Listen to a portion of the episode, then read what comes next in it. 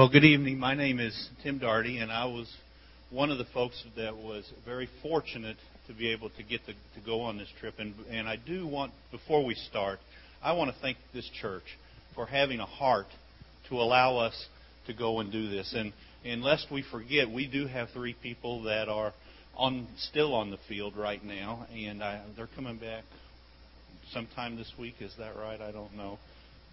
The 14th. So um, I, I think I should speak for everyone in the fact that we are so thankful that this church not only reaches out to our communities, but has a heart to reach out to the world. And, um, and on, on behalf of them, I want to thank you for that. I, too, didn't expect to be up here saying these things because I thought David was going to be here, but he's not. So um, I, get to, I get to start the evening off. Um, and we were going to share some of our impressions and I don't. Uh, the video, David Higgs put this together, and I, what a beautiful song to express what we experienced. And um, um, I got to have a copy of it. That's that's great. But um, I wanted to share with you the first the things that I experienced the, shortly. By the way, you're going to see some pictures flipping up behind us of some different things we did. That's one when we were just getting, we got back to the United States and we wanted an American meal. We were tired of chicken and rice and, and mystery meat. So, um, but anyway, the first thing that we did on our trip, we got to um, Miami, and we were sitting in. If you've ever been to an airport, you you know how the waiting area is before you board a plane and there was some pictures, and these are some folks we met. The first thing we noticed that everybody had different colored shirts on, like the green ones. We had our gray ones on, and all of a sudden we started thinking, well, these people must be going to the same place we are. So we started talking to them, and in fact, the whole waiting area was full of people expecting the same thing we were. They were anticipating going to Haiti, and they were doing different mission things. We met uh, folks that were Lutherans, they were Catholics, they were Methodists, they were Baptists, they were, you name it, they were there. And they had teams, and they were ready to go also. And as we talked to them, we found out that we all had something in common. And that thing that was in common was stronger than the differences that we had. And the thing that was in common is that we were all there because of Jesus Christ. And we were there because there were people that needed something from us. And in that, that unity, there was something I've never seen before happen in an airport. The whole group, all of the groups got together, and we took over that waiting area and made a huge circle and right there in the middle of the Miami airport, we had a prayer session for not only for us, but for them, but most of all for the people in Haiti and for God's glory to be shown in what each group was going to be going to do. So, what a wonderful experience that was for me. That was the beginning of the trip. But while we're talking about beginnings, I also want to share one other thing that really impressed me. You may see on the slide a picture come up, and every morning before we went to work, we would go and we would start singing hymns right in the middle of their neighborhood. And before you know it, people would people, all these people would be coming out of their places where they lived, and they would we would make this huge circle, and they would say in English, in English. So we would sing a hymn in English, and when we were done, we would stop, and those folks, without exception, I think, sang the same hymn in Creole, and that's their language, and they would sing the same song to the same God, the same Savior that we sang to. And what what I walked away, one of the things I walked away with from this experience was, if you look at the pictures, you will think, what in the world do these people have in common. And on the surface, it doesn't look like we have a lot. But I will tell you what I learned that our Lord and Savior, whether He is in the airport in Miami, in this ch- a church here in Harrisburg, or in a neighborhood in Haiti, He is the same God, He is the same Savior, same Lord, and we worship Him the same it, but it, and it all comes out beautiful. And um, I walked away from this experience understanding that that doesn't matter. Doesn't matter who you are, where you are. If the Lord is the Lord of your life, we are brothers and sisters, and we all have the same goal. We all have the same love and the, the, the same mission. And they understood that. Now, they put us to shame in our singing. I'm going to tell you what, these folks can rock. And when they get going, this is one of the circles where they would we would get together in the morning and they would come. We would learn one ver- one verse, and we would sing we'd sing one verse. Well, they'd pick the same song and they'd sing five verses. They knew it all. But I, I discovered that they don't have they can't read. Most of them can't read, and they don't have the word to hear. But they have some missionaries that have taught them the word of God through song and they have learned these hymns and these songs, and that's how they worship. And when they worship, let me tell you, they do. So it was a it was a pleasure and a, a, a wonderful thing for me to find out, and and that's what I took away from our trip. So I thank you for letting us go.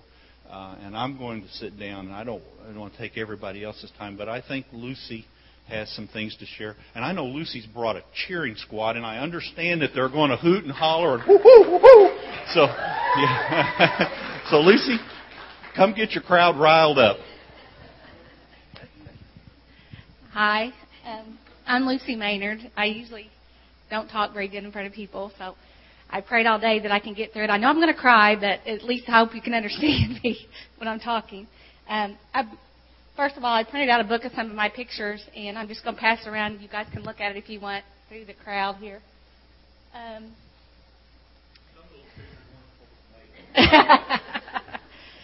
well, when the earthquake first came in February, and I wanted to go as soon as I saw the pictures of all the children. Sorry. most of you know that I love children. And um,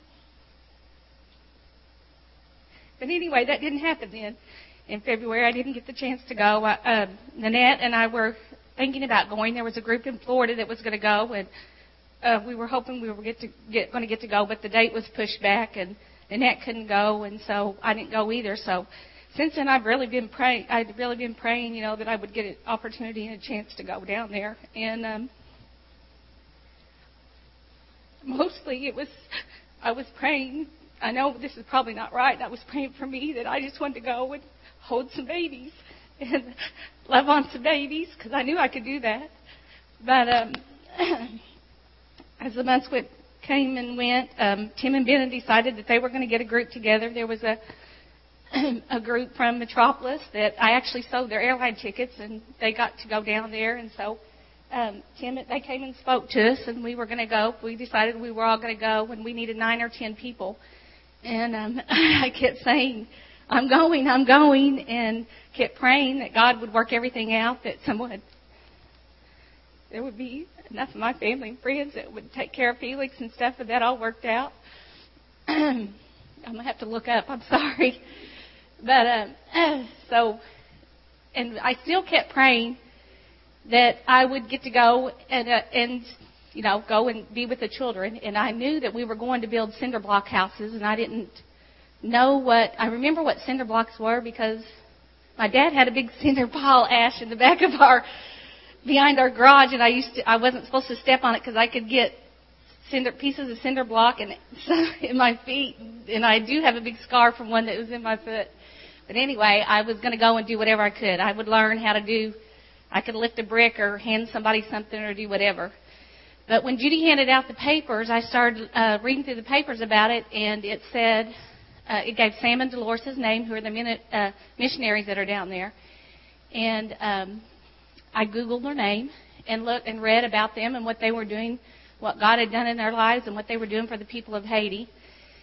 And um, I read on there also it said Alex's house, and I thought, where it said an orphanage, and I thought, oh wow, there's an orphanage, you know, we, that might that's close by there. We might get to go. And so I, I googled that and read about that, and that is um, these two brothers and their friend whose name was Alex, was going to start an orphanage for children before the earthquake came.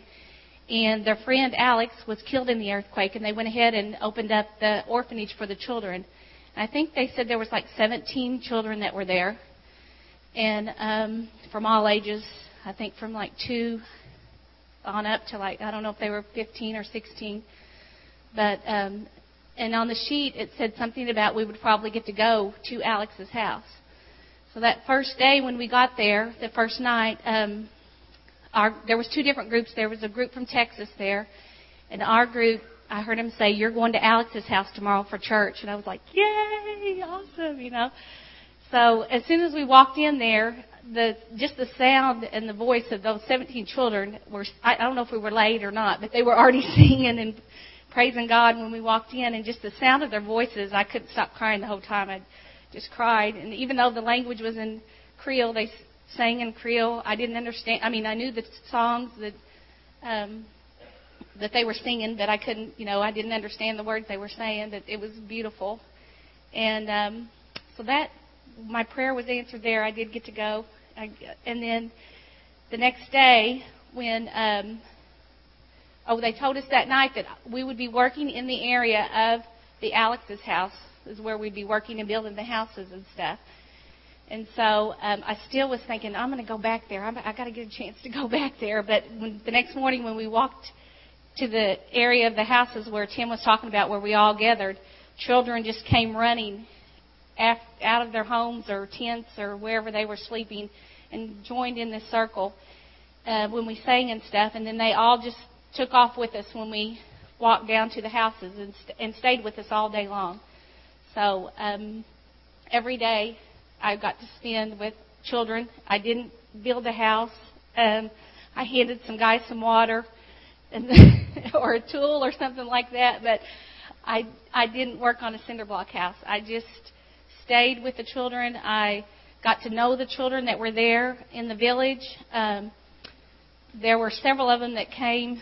I mean, every day they came. Um, I met a mother that I call her the candy lady. We had nicknames for people because we didn't really understand what their names, some of their names were. But and I learned that very first day that um, she comes out with a big bowl of candy every day, and I think that some of the missionaries before had given her that candy, and so. She, but the kids would have to put a coin in there to be able to get a piece of candy, and not very many of them ever had a coin to, that came by and got a piece of candy. So I went. They'd already told me before I had to be careful, but we couldn't hand out stuff. But I felt so bad. I went in and got a five dollar bill, and I told her that candy for everybody. Well, they went crazy. I almost caused a riot. They were screaming and yelling and jumping and grabbing until finally this lady laid over her bowl of candy and made them all get back.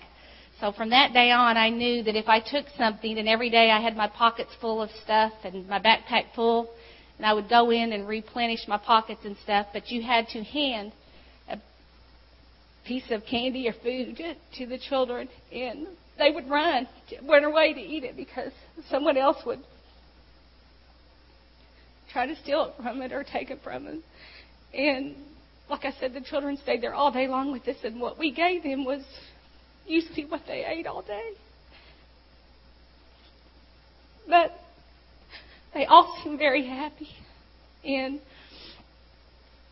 um, they all played and sing, and they danced and they jumped rope. We took jump rope and um, balloons, and we took the story cloth and read stories to them. And even though they spoke a different language than what we did, they we could still communicate and understand, and they could understand us too. But um, I learned a lot just from watching and talking to the teens and the children. Um, I learned a lot about their culture and things that they do. And Benna kept telling me I can't change their culture or the the way things are, and I had to pray about that a lot. But um, they all just needed, just like us, like Tim said, every everybody, no matter where you are around the world, everybody's the same.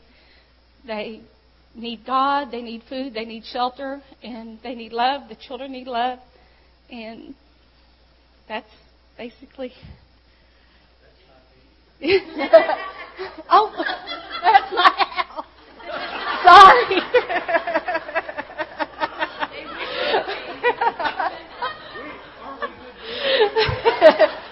yeah, that's the house we built. Sorry about that. but um, God did answer a lot of prayers for me there. He showed me, you know, like I said, that in a he opened my eyes to what a third world country was. I had I really had no clue, even though I'm a travel agent. I I've been to a lot of places. I really had no no idea, you know, what it was like. I mean, there's trash everywhere. They get whatever they can to sell to get food, uh, you know, and they all, I mean, they all just do whatever they can to survive. Basically, is what what they do. Um, there is one little girl that she was took up to Christy, and she still sticks out in my mind because she was like five, and she had um, like a, a three-year-old little sister and probably a nine-month-old little baby brother, and um, the older teens and kids would all take care of the little kids all day long. I don't know what the, I know the parents were probably washing clothes or doing you know whatever they could, going to market if they had money. Um, that reminds me though, the lady that I did give the five dollars to, she went the next day to market and bought rice and beans for her kids, and then the following day after that, they had, came out and showed me that they got to eat rice and beans with the money I had given her, but so it all wasn't bad. The riot that I almost called. But um, anyway, the mother came and set that the baby down, and, and it's just an, like an alley road where all the roads are dirt and muddy, mud holes everywhere, and set the baby down in the alley. And um, the five-year-old was in charge of the three-year-old and the baby, and the mother was gone for I don't know how long she was gone. I don't know where she went, but um, that little five-year-old had to take care of her sister and brother the whole day until her mother came back. And I, the baby was breastfed, but there was little bags of water that the the missions got for us, and they would get those little bags of water, it, like when the mother was away and they had to take care of the babies. The other children did, and they would squeeze that water into the baby's mouth to, and that's what the baby would eat while the mother was away. But um, I know I've talked a lot, so and one other thing. I'm sorry. Dave Winkleman, he the very last day or the day before we left, we got to go into what they called the the market area where we could go and there was a strip where we could buy stuff. But when we got on the bus, he started singing "He's Got the Whole World in His Hands," and I thought that's the perfect song because he does. He has the whole world in his hands. Thank you. Oh.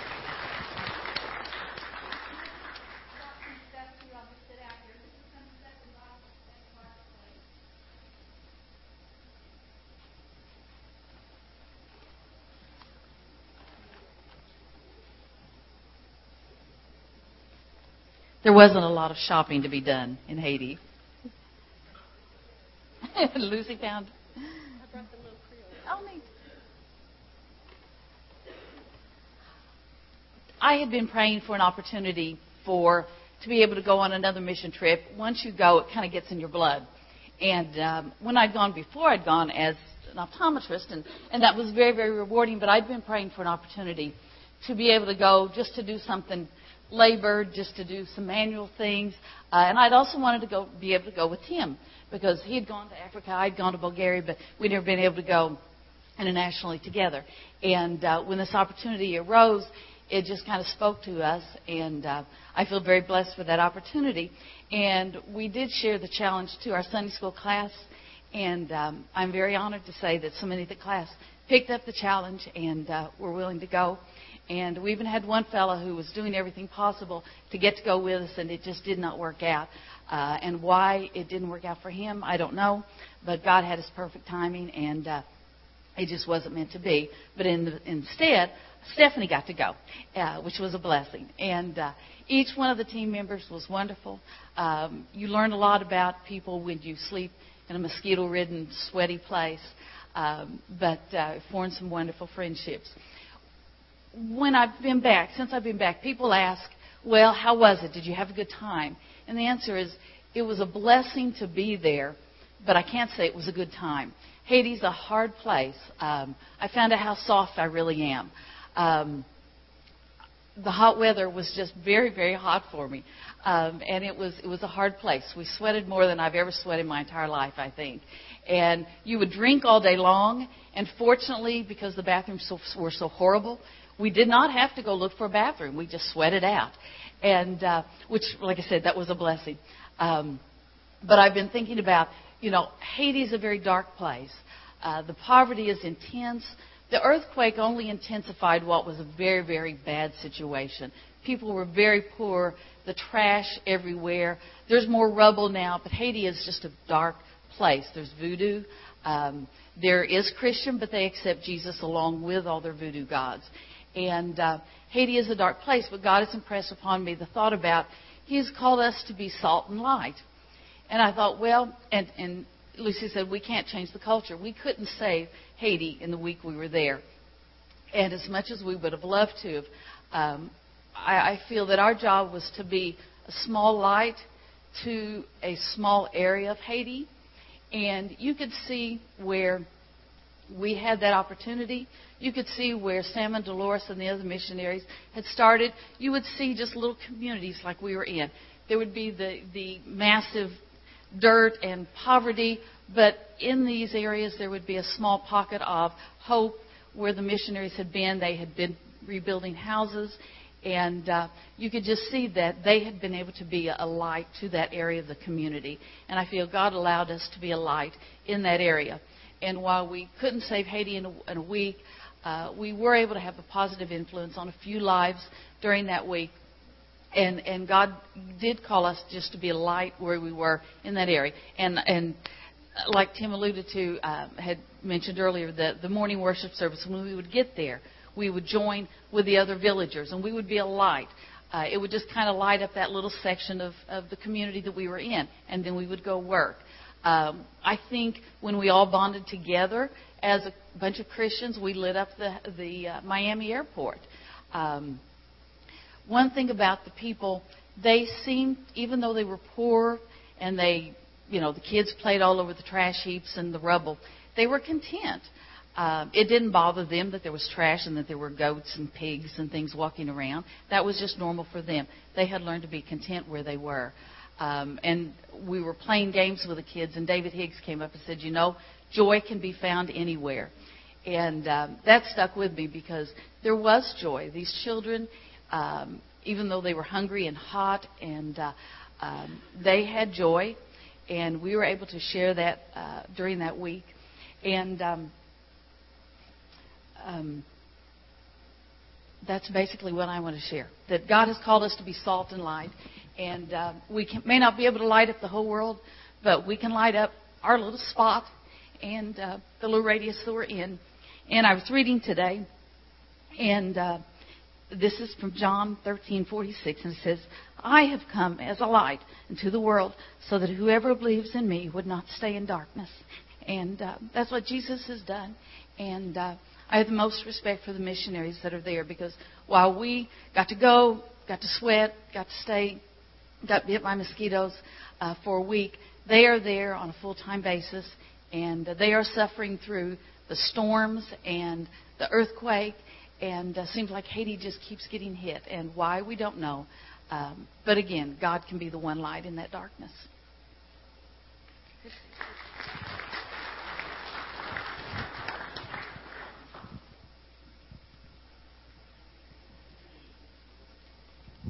I'm Christy Lewis, by day kindergarten teacher. And um, I had been on a couple of international mission trips. Um, I had been to Mexico a couple of times with uh, my daughter Cassidy, and hadn't been with Steve on a mission trip. And um, like you, I had gone and done teaching, and this time I thought, well, you know, we're going to build a house. And uh, I'm not a construction worker, I discovered. Um, I handed up some tin and guarded the tools and confronted a Haitian woman and told her no, she wasn't going to take the water, and that's the only time I was felt threatened the whole time I was there, and you know, that was hold it closer. Um, but uh, I'm glad that the two of you cried before I got out here. I was asking Dolores about it. Here I go before I've ever started. I was talking to, to Dolores, one of the mission ladies, missionaries that's down there full time, about some of the things. Um, just asking her various questions. I wanted to learn some some things about um, what went on down there. And um, she had adopted one of the girls that was in some of the pictures that you saw, and she was a handful. She was really good friends with Stephanie. She said, "I don't care what your name is. I'm calling you TT." And uh, Stephanie's we we got a good introduction to TT. But um, the government down there doesn't issue a birth certificate until a child is five years old because uh, the uh, mortality rate is so high. One in every five kids approximately dies by the time they're five years old, and the government doesn't want to waste money on paper. So none of the kids really knows when their birthday is, and a lot of the people there aren't really sure how old they are. And isn't that awful? One in every five kids dies. And when we were down there, Luci's right. She held babies all week long. And only one of those kids that we saw had a diaper on. She held naked butted kids all week long. And she she got peed on she got peed on one time and that was Friday and she didn't get soaked either. She had a little wet spot on her. And what does the doctor ask us when we go? How many wet diapers does your baby have through the through the day? They didn't have them. They didn't have wet diapers. They didn't have messy diapers. And you're rolling your eyes, shaking your head. Isn't that awful? That tells you something right there. Um, and being the teacher, you know, I thought, well, we're not going to have any contact with kids because they're going to be in school when we're down there. Well, you know, evidently I'm not as smart as I thought I was. The schools were destroyed, so they're not there. And in America, regardless of your ability or disability, we have a free and appropriate public education. We're blessed. Every one of us here is blessed that God put us in this country. In other countries, you don't have a free and appropriate public education. You have to pay to go to school, and you have to have a uniform. We would see these kids get up, they would have their uniforms on and they would go to school. They have half day school. Some of them would go in the morning, some of them would go in the afternoons. And I mean, they were made up for school. They were dressed up. Then they would come home and they would put on clothes that looked like rags. And I was talking to some of the missionaries that were there full time, and these families were starving, but they paid for their kids to go to school. And we have people here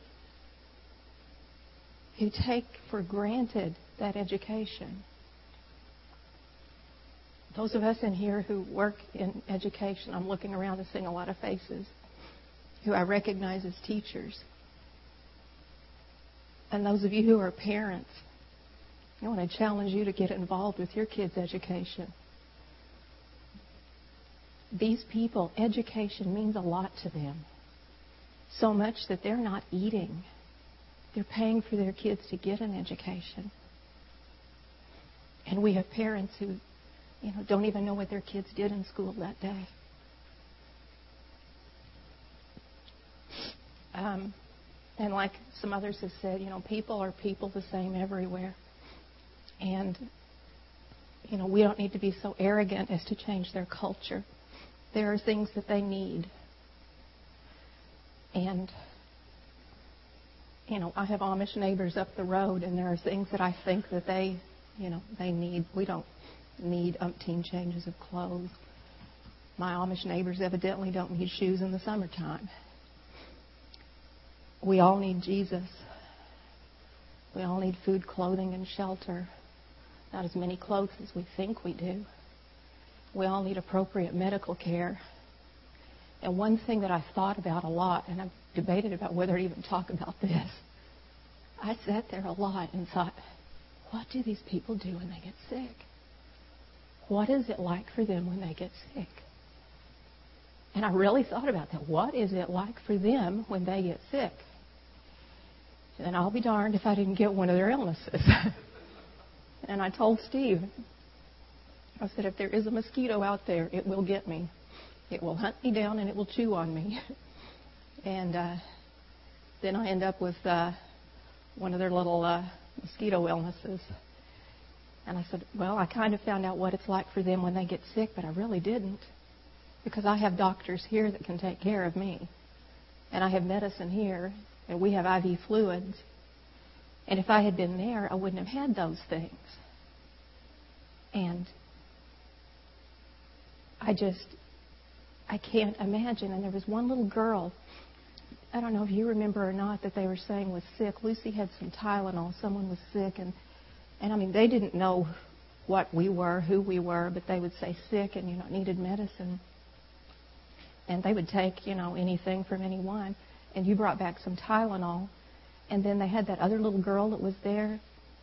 She looked to be about I don't know somewhere between seven and nine years old they said she wouldn't eat anything. She had a fever. Did, I don't know if she ever took the Tylenol or not. And she did. And I watched her walk, and I thought that poor child is hurting. And I thought, what is wrong with her? And I think now I kind of have some idea of what was wrong with her. And you know, I, I look at these people and I think, what is it like to be a parent there? and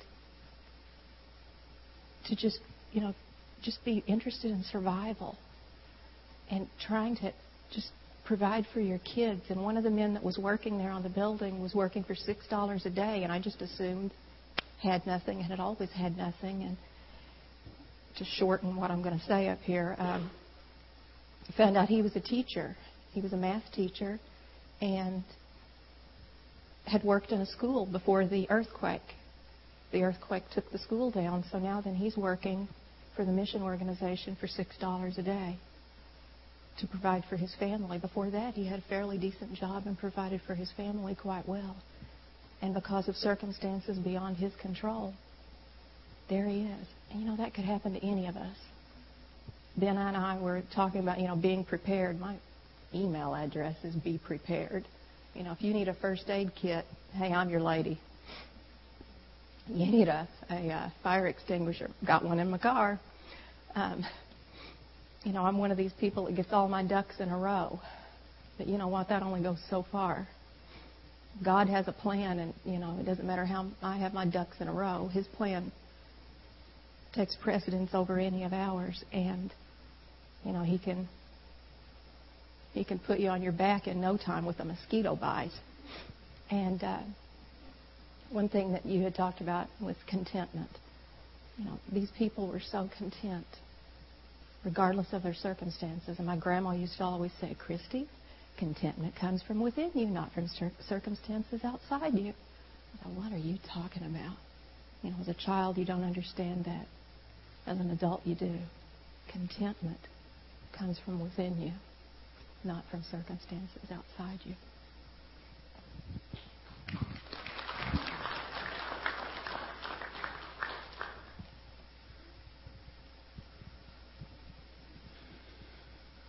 I'm Steve Lewis, Christy's husband.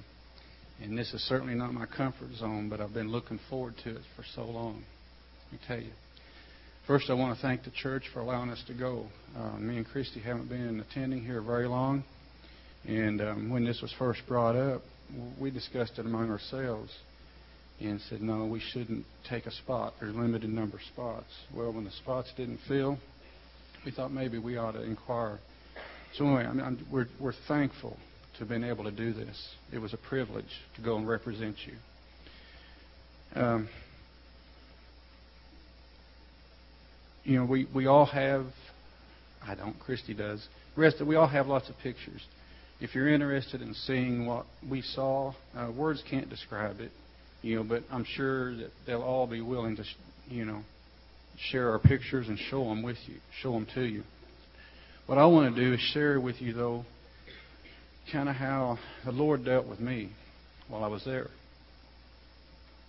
I can already tell you, most of these are probably surprised I've talked this much because while I was there, I could discuss the job. When I just started discussing what we were seeing and doing, the emotions were right under the surface. I, I couldn't. I couldn't. That's okay. The Lord was dealing with me. Um, I don't think I went down there with an arrogance, you know, or thinking I'm better than them. But, you know, we were Americans. We were going down to help them. Um, we were coming from a blessed place, going to a poor place. But, you know, the Lord showed me uh, through this. We, we, we worked side by side with Haitian uh, men on, our, on the house. Couldn't communicate with them a bit, except Dave. Now, Dave learned, I think he had this theory if they don't understand you first time, repeat it louder. I don't know if it worked, but you know, by the slower and louder. But you know, by the end of the week, uh, we worked side by side with these men all week. We were able to communicate convey to them what we wanted. They could convey to us what they wanted. They knew what they wanted on the house. Um, it was great. I went down there with my thought in mind. I said, this isn't my place up here. I want to work. I want to work on the house. Um, relationships with them. I thought, we'll see them a while. We're leaving. You know what? By the end of the week, I love those guys. It was hard to leave them. But we saw in them, you know, I, I saw I'm no different than they are. We were just put on different places of the earth. I don't know why we were privileged, why I'm privileged to be here. I don't know why they're there. But I tell you what, they were happy. They were there every day willing to work beside us. And um, I was blessed to be able to do it. I saw I'm no different than they are. They have families they care about. Uh, you know, we were provided with water, and we took our food with us. One of the, uh, we learned later in the week, he was one of the bosses. They, they, they have a man hired to kind of oversee the job. When you first get there, though, you can't tell one from the other. We shared our water with the workers, the ones that worked. We shared water with them. And when we sat down to eat, sometimes we shared our food with them. Um, it was Arnold it's like Ronald without the R. Arnold, when he got a half a sandwich, peanut butter and jelly, he was sitting by the door. That one day his family was there. He slipped it out the door. They gave him another sandwich. He slipped it out the door. He wasn't going to eat. Even though he was working, he was with us, he was privileged, he wasn't going to eat without feeding his family. I'd like to think that that's no different than any of us would do.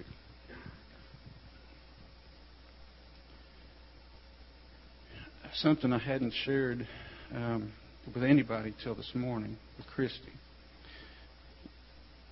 We were we were in a work, or we was in a little compound. that was all fenced in or walled in. Is where we stayed. There was a. It used to be a place that they drilled headquarters. They drilled water wells out of, and there was a warehouse. And inside that warehouse was a couple bathrooms. And you know there was um, three groups of us there for a while of nine or ten in each group. So there was a limited number of bathrooms, so sleep wasn't good there. So first sign of light, i I was awake. I'd go ahead and get up and go to the bathroom just to get out of everybody else's way. But when you came out of that warehouse, there was a, a loading dock there. And it was looking toward the sunrise. So most mornings I came out, I was seeing the sunrise. I was on that dock was kind of high, so you could see out over the fence a little bit, kind of over the trees. And the song that we all sang this morning, first one in our worship service, and uh, Jim sang it up here, kind of adopted as our theme song. Don't know all the words, but when I walked, when I walked out of that warehouse onto that dock, every morning, guys, In my mind went the words, I'm the God of the city, I'm the Lord of this people. Greater things are yet to come. Greater things are still to be done in the city.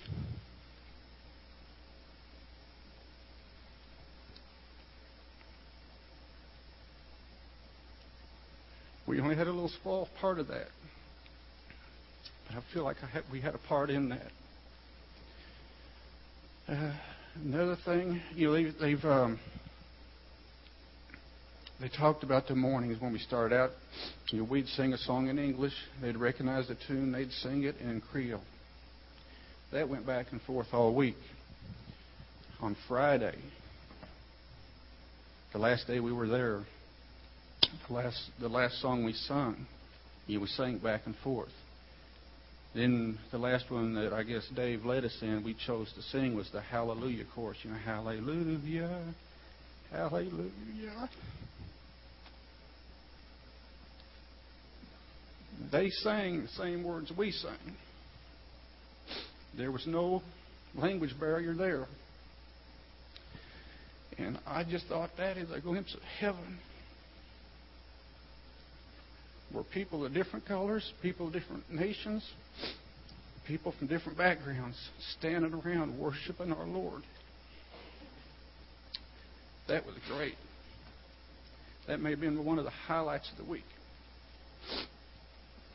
But I just want to extend a challenge to everybody. Um, I'd heard it repeated a long time ago. Uh, if you've even thought about doing a foreign mission or wanting to, go ahead and get your passport. They're not expensive. Go ahead and start setting aside some money because the trip's going to cost you some money. If you prepare yourselves, then you're making yourself available for the Lord to use. And that, that eliminates those excuses. Well, do I have time to get a passport? Do I have time? I don't have the money. Eliminate those things and prepare yourself, and the Lord can use you. Now, don't think, I mean, this foreign trip was wonderful. First time me and Christy got to go out of the country together like this. Uh, it was a great experience. If you want details of what we saw, you'll catch us and talk to us. We'll be glad to share that. But don't think, well, if I'm not, I can't go out of the country, I can't minister to anybody. You can. When you just simply take somebody who's been sick a meal, you're ministering to them.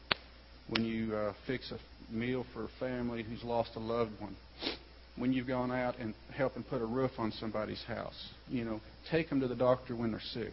That is missionary work. You are meeting their needs. You're ministering. We can all do that, and we should all do that.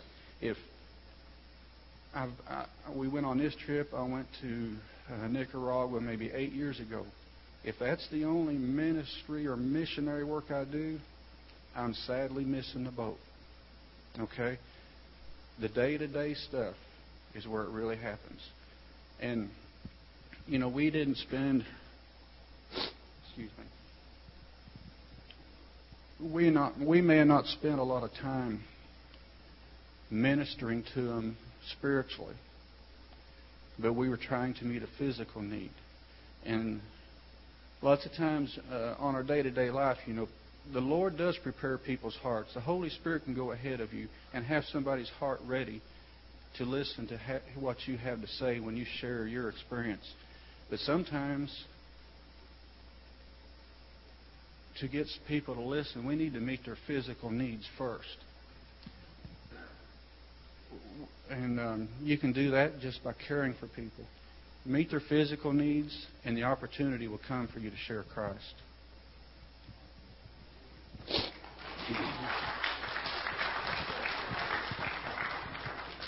Hi, my name is Steve Buxton.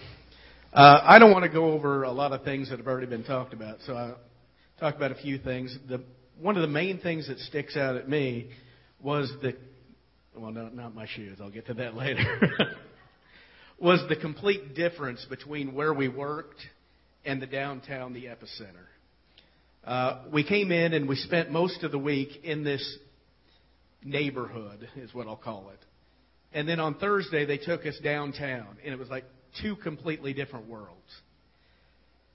I believe uh, Parker, one of the missionaries there, as we drove through this one section of town, right as we got through it, he goes, uh, "That place we just went through was the most dangerous place in in the Western Hemisphere, Northern and Southern Hemisphere. I mean, this one neighborhood in Haiti, the most dangerous place in the Northern and Southern Hemisphere. To be compared to where we were, night and day." Maybe it's just me, but the last time I walked down the street, I didn't have, I haven't had anybody come running out of their house and come over and grab me by the hand and want to walk down the street with me. I don't know if in your neighborhood that happens, but in this neighborhood we work, that's the way it was. Every day you'd get out of your vehicle, and like they said, we would meet and sing, and people would just come and just want to be with you and want to love on you. And that's not necessarily my comfort zone, but but it was amazing to have you know little children just walk up and want to hold your hand.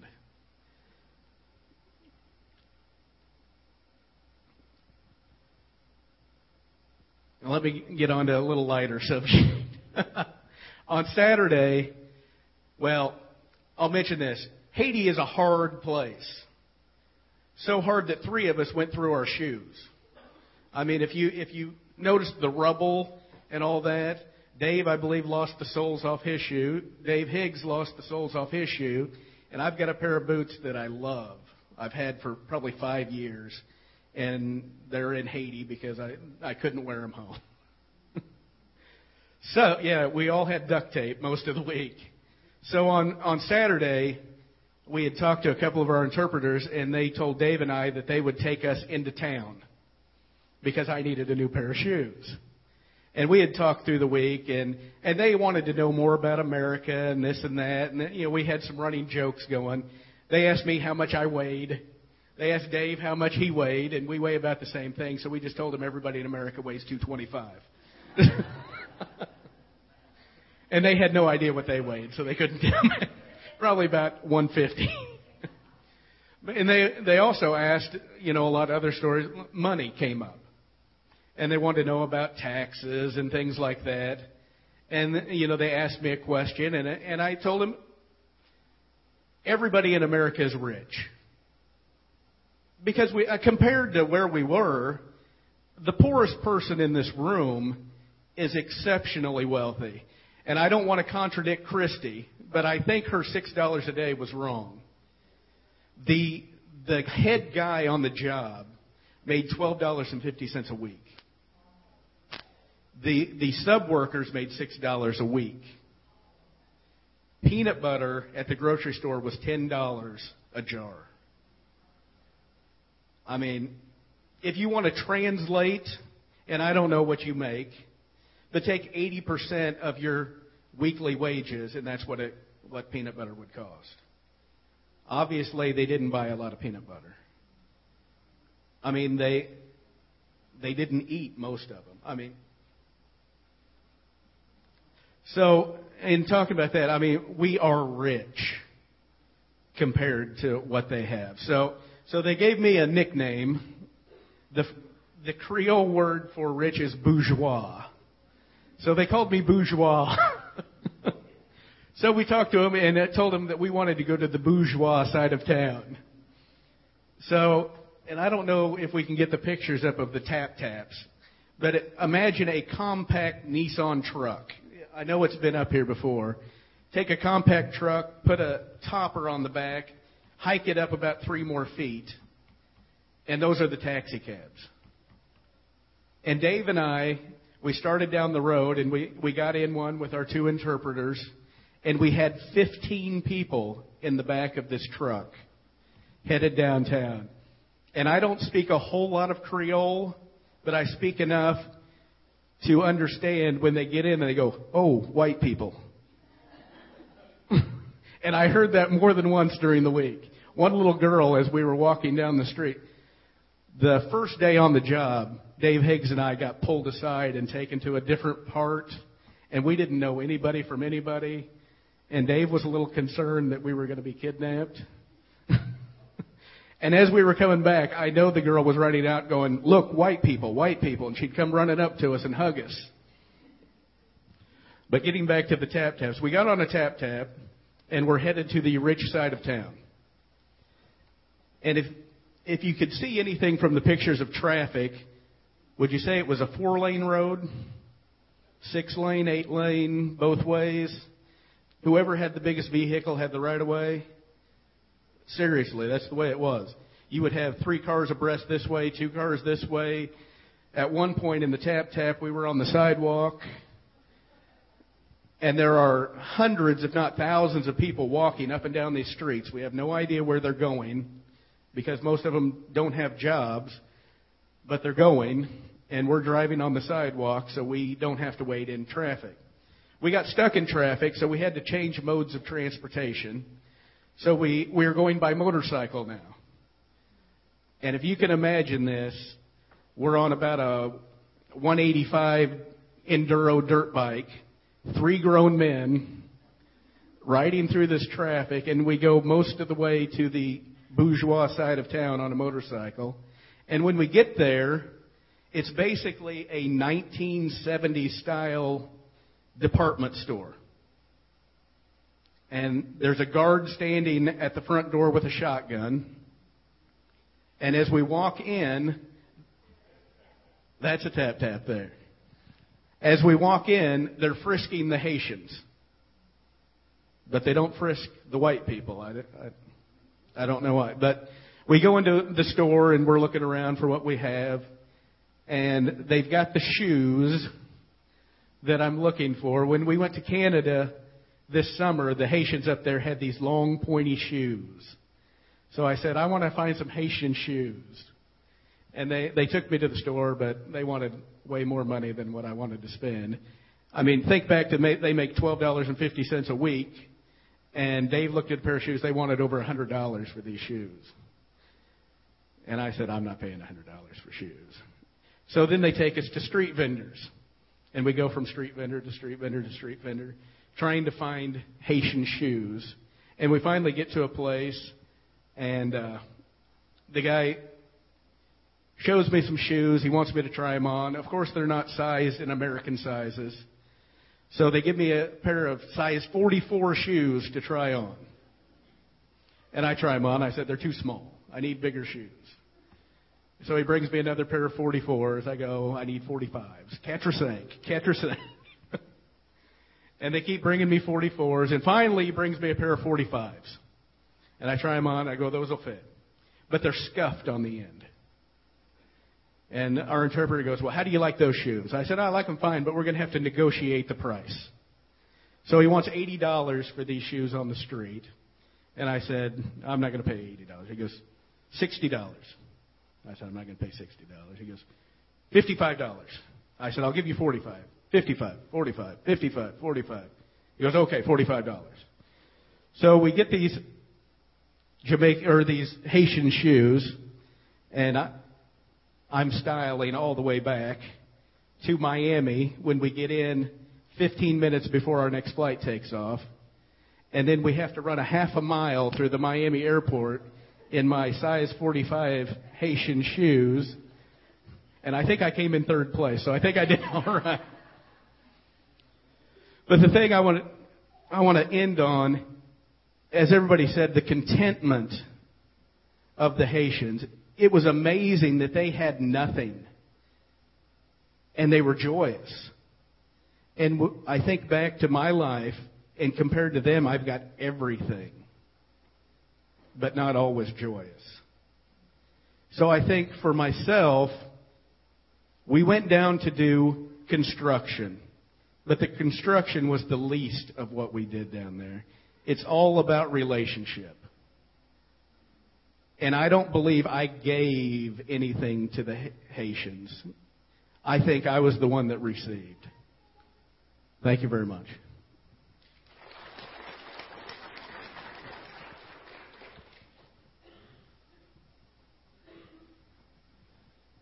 I'm Dave Winkleman, and uh, privilege to go on this trip with these folks. And I can say that I was changed from the trip to Haiti. Just look at his hair. I'd get Steffi to work on it after it grows back out a little bit.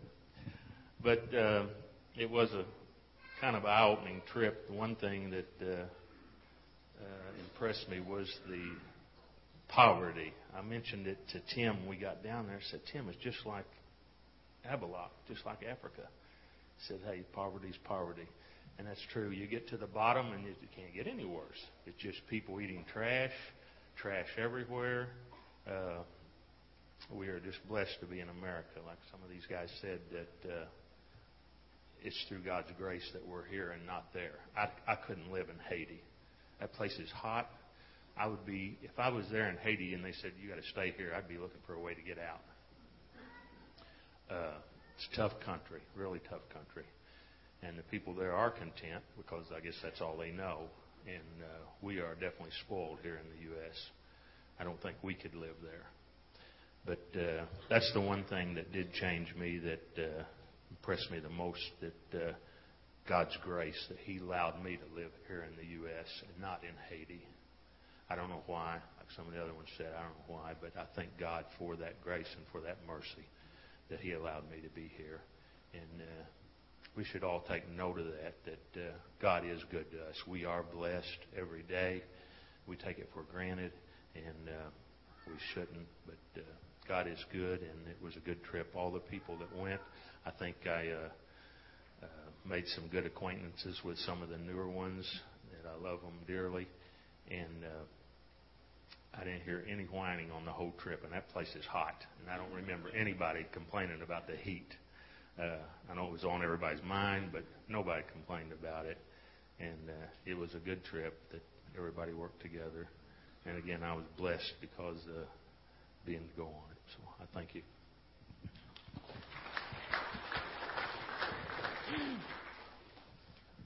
Well, since I don't talk very good, no, it's kind of funny how this whole trip started for me. Um, back when Tim came in the shop one day, he was talking about the Haiti trip, and I thought, oh man, I want to go, I want to go so bad.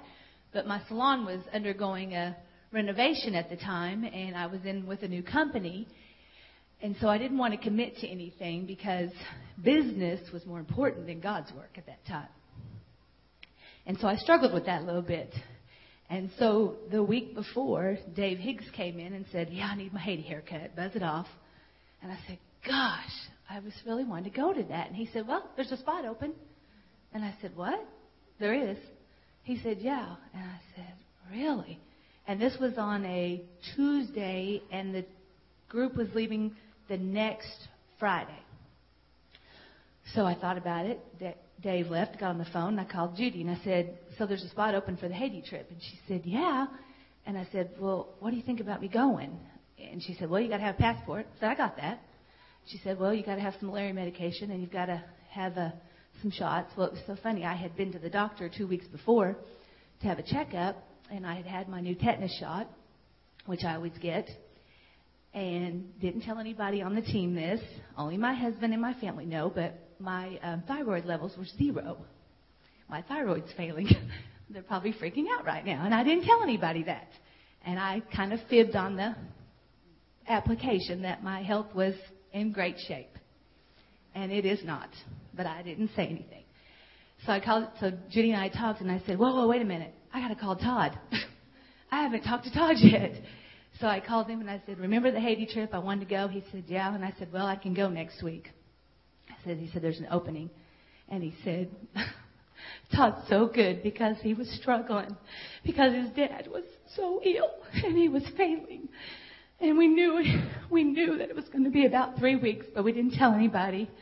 And he said, Steph, you're led to go, and God's leading you to go. You need to go. And I said, okay. Called Judy back, had a plane ticket, was ready to go in like three hours.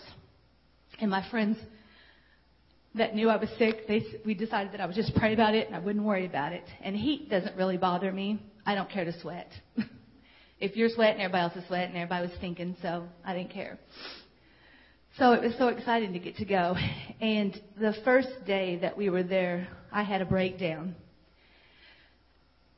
It was just horrible for us to try to sit and eat a snack in front of these Haitian people who were begging you for food and water. And I lost it and I just started bawling. I couldn't handle it. I just can't imagine people begging for food and water, just a drink. I can't, I just, we don't have to do that here. No one in America has to beg for food and water. There's no reason to. We have plentiful amounts of food and and water. We throw away food here all the time at this church because it, we can't pass it out. And at this point in my life, that makes me physically ill to think about that. It makes me very ill to see people there that will eat something that's on the ground and trash and anything you don't want.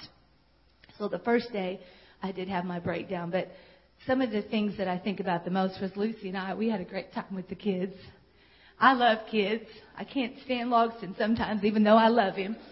He drives me crazy, and I. Re- but everything those kids did never bothered me, and I, I found out that children there don't care what you look like or who you are. They love you no matter what. They don't believe in personal space. Mostly all day long, the ladies and I had at least seven children.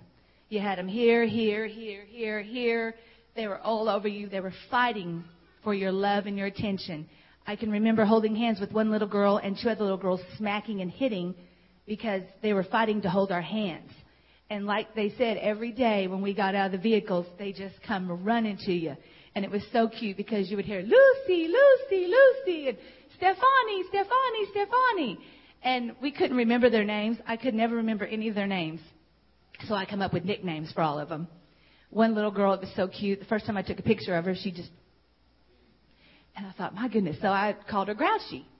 So every day when we'd get out, I'd say, Where's Grouchy? Where's Grouchy? And those kids, they just loved that. They loved being identified by somebody, especially white people. Uh, there was another little boy that had lost his two front teeth, and Luci had started singing to him, and another child, All I want for Christmas is my two front teeth. And so I named him Two Front Teeth. So every day when we, we would get out, we'd look for him, and I'd say, Where's Two Front Teeth at? And here he'd come running, just a grinning. And they got used to those nicknames like they said, the little girl at the camp, uh, Sam and Dolores' little girl, her name was Titiana. Is that right, Titiana? And I just called her Titi, and she told me that's my my name. And I said, well, that's what I'm going to call you. And and she got used to it, but her and I really clicked because she's a very hyper child, and I'm a very hyper person, and I was a very hyper child, and was on medication, and when I was a child, and so her and I talked a lot about trying to control herself and how hard it is, and I know it's difficult as a child to be able to do that, and it's it's even hard as an adult to do it sometimes, but I really clicked with her. I, I really, I, I felt for that little girl, and I was so thankful that she had somebody like Sam and Dolores that took her as a, as a baby, and she was dying when they got her. She was literally at death's door, and they took her, and they were able to revive her, and she is a well, healthy, and well-educated little girl right now. And that made me really happy to see that. But it wrenched my heart for other children. And the first day there, Luci came and said, there's a woman trying to give away a baby. There's a woman trying to give away this little girl. Well, bam, there I went. And I know that was the big thing in the Sunday school class. I, the kids in our Sunday school class that said, Are you going to bring back a Haitian baby? Thought, oh my gosh, I'd love to bring back a baby. I don't know what Todd thinks about it, but I'd like to bring back a kid. And I found myself attached to this little girl named Ashley. Oh, and every night when we got back to the camp, I had to pray about that because I couldn't bring her home. I mean, the United States wasn't going to let me bring her home. But I, I, I found myself just so attached to her and wanting her so bad because I thought I could do something different for her that she wasn't going to get there. And at the end of the trip, Luci and I walked around one day against Benna's better judgment for us. We drove Benna nuts, Luci and I did, as a matter of fact. We were constantly breaking the rules, but we couldn't help it. And Luci and I every night were like, okay, we can't tell Benna we did this. Don't tell Benna. Don't tell Benna. Don't tell Benna. Every night.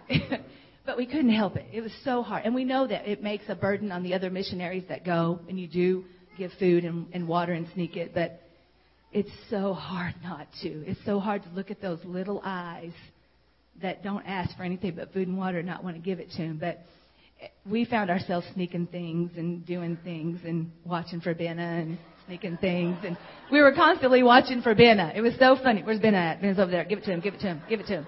I mean, it was just, I never felt like I deceived and lied to somebody so much in my life like we did to Benna. Because Benna was watching us. Huh? Yeah, well, I know Christy was probably doing things too. Christy was our watch guard. She was really good about. We tried to take turns. We had to physically have somebody as a guard watching our stuff constantly. And I had to come to grips with if somebody did take it, I, I realized that I wouldn't have an anger about it because they only were doing what they had to do. If they saw a backpack that had something in it, they couldn't help it. That's the only way they was going to make it is if they could take things. And we did have a little bit of a problem the last last day that we were there. Some things that got taken, not from us personally, but from the group, and it was very devastating for them, very devastating for the compound. and we prayed about it and talked about it and and I, I know God's going to take care of it, but I think it was God's way of uh, showing the group and the compound that maybe money isn't everything, that God's everything. We don't need money like we need God because, like my grandpa always said, if you put God first and rely on God, everything else will fall in place. And I, I've had a hard time learning to believe that because I'm the kind of person that thinks you have to take things in your own hands and do it, then you'll pray about it. But you just got to take it in your own hands first.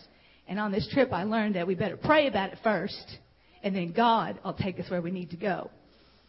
But there's so many things that happened on the trip besides the little things with the children. Uh, the last night, uh, Friday night, I had a great experience. Um, there was a team from Texas that was there. The men were working on a house also in another area, and the ladies there did a Bible school at this same area. And so it was the last night, so um, I wanted to go back. Everybody else was pooped. I am a night person. I get my winds. I knew I'm all ready to go again at night, so I said, I'm going to go. And um, we went to this area that a Baptist church had been started by a woman and her husband, and she's also trying to get a school together that um, Dolores had um, come really close to and helped her start this, this church. So as we're riding, and it's at nighttime, and I hadn't been off of the compound at night at all. And it was very scary, very scary, because there are no lights because there's not much electricity. And um, the guys from BGR, David, especially one of them, um, he I was in the vehicle he was driving, and he was explaining things about areas that you don't stop in and that you don't want to be in. And we come to this one area, and it was an area about as wide as this aisle right here.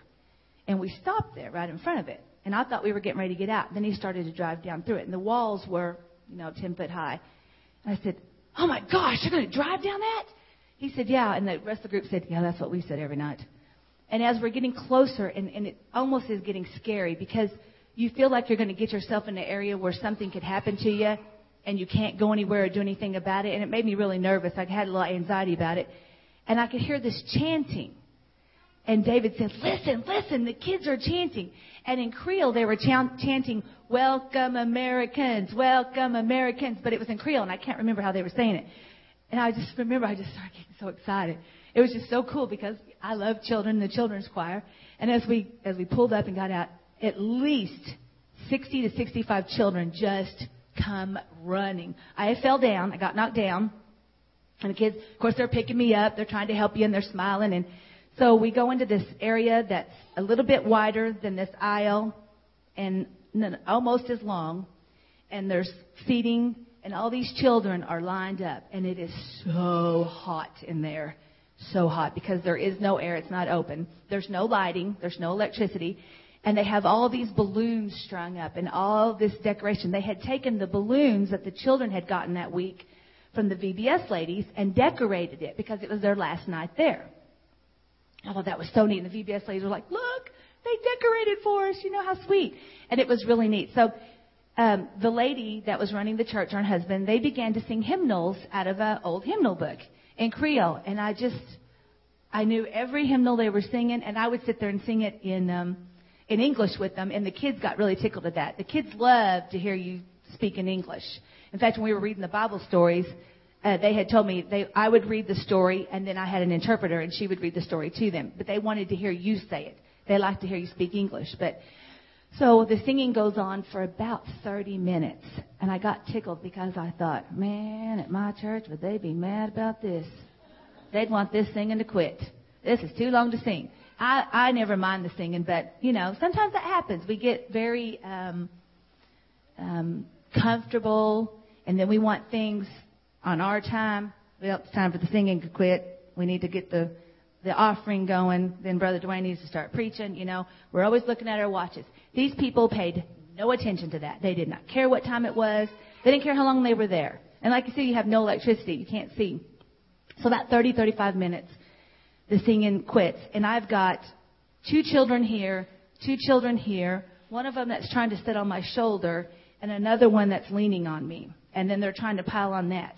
And I began to watch this man do chalkboard drawings. I don't know if anyone here has seen the chalkboard drawings. If you've seen the chalkboard drawings, raise your hand. That is the most awesome thing I have ever seen and experienced in my life. this man has this chalkboard, and he's from Texas, and it's a special chalkboard, has clouds up in it and nothing on it, and he has special lights that come from behind it down on it. And he begins to draw this scenery with this special chalk. And it starts out, he started out just drawing, and I couldn't tell what it was. Then you could tell it looked like grass, and then it looked like a cliff, and then you could see like a stone type building. And at the end of it, he draws this cliff area that comes out with these the three crosses on it, and you can see the an image of the bodies on the cross and Jesus and the two thieves, you know, and and it was just, and as he's doing it, it, it keeps coming alive, and I'm just like, oh my gosh, this is so awesome. And one of the fellows that was with the Texas group, he kept turning around, and he goes, you just wait, you just wait. You know, and, and as it's going, and, and I'm getting hotter and hotter, and I could feel the core of my body just getting hotter and hotter because it just feels like it's getting hotter and hotter in this room. Room, and these kids are on top of me, and they're hot too, and they're just hanging on me. And he finally gets done with the picture, and then he changes the lighting and everything about this. I can't describe it. And when they were trying to describe it to me, I can understand why they couldn't describe it. Because when the lighting changed, I actually, I felt like I experienced the moment that Jesus died when those lights changed and it became darkness and those crosses stood out. And all of a sudden, my entire body, it felt like the whole inner core of my body dropped to about 50 degrees. I absolutely became so cool and so, I, I can't explain it. And when I got back and was telling Luci about it, she said, that the Holy Spirit came over you, girl. And I said, I, it had to have been. It was. But it was just, I just, I couldn't believe how I felt. And I sat there so long and, and then the lights changed again. And then before you know it, in the middle of this change, all you see in the upper part of the picture, you don't see the rest of it at all. All the chalk that he's done is gone, and then you see the crown of thorns and Jesus' face and a cross, and everybody just, oh, oh, it was just so amazing. And after that, he gives the message about Christ, and and it it was just the most unbelievable experience. And when the kids we started to get up, I didn't realize it, but my legs had gone numb, and I fell forward because I tried to step, and they were had I'd lost the blood in my legs, I guess. I don't know. But I fell and hit my head and of course they were trying to pick me up. I'm like, oh, I'm fine, I'm fine, I'm fine, I'm fine. I wasn't really fine, but I wanted to act like I was fine. But that moment, I just, I just remember thinking, no matter where you are, uh, no matter where you're at, God is the same. And you can, and those people I know could have the same feeling. And the one thing that I, I thought about a lot was that Afterwards, the man had to explain to these children that this was not voodoo. Because even though they were part of a Baptist church, anything that's unique like that, that is magic type, they think it's voodoo. And I just, on the way home from the trip, I had to think about this a lot. Um, we are founded in God we trust. Um, um, everything about the way our country was built is supposed to be in God, but we really, all of us don't do it. But I, I thought about that, that because we are founded on God, that we have a certain amount of blessing that comes with it. I talked to a couple preachers about that. That we just receive a certain amount of blessing. And I thought about that, that that country having so much voodooism takes away from that blessing. And that us people that live for God and believe in God and trust in God, we have to pray more for those people than we do for ourselves because we have the opportunity to have God around us all the time. Anytime you need help, you have a problem, there's a church you can walk into and get help. There's a Baptist church somewhere that's going to help you. I believe that. I don't know how many people we've had show up here on Sunday that needed us. And we're right there because we're all doing it God's work. And they don't have that there. They don't have, they don't have that support. They have nothing. If somebody happens to somebody, like, uh, medical, they don't have the help. But but here in America we have that. We we have all the needs, and a lot of times needs are met through a church. And listen, that's God. That's just God. That's that's God's people showing His love. And I thought to myself, wow. So I challenge everybody here for the next year, every night, that when you pray and you pray with your children, to pray that that voodooism leaves that country. That God breaks all those walls down, because we know He can, but we have to do it as a group. That He breaks the walls down of voodoo. I just can't imagine living in a country where voodoo is so strong. That He breaks those walls down and that the Christianity becomes the religion of that country. And I believe that just our church alone can make a difference of that. And I want to thank the church for giving me an opportunity to go there because I had never been on an international mission trip and it has truly changed my life. I had to realize that working hard and worrying about making money and your shop and is not important. Is is doing something for someone else and, and doing it in God's name. And I appreciate that and I thank you all for letting me go. And I'm sorry I lied to you about my health.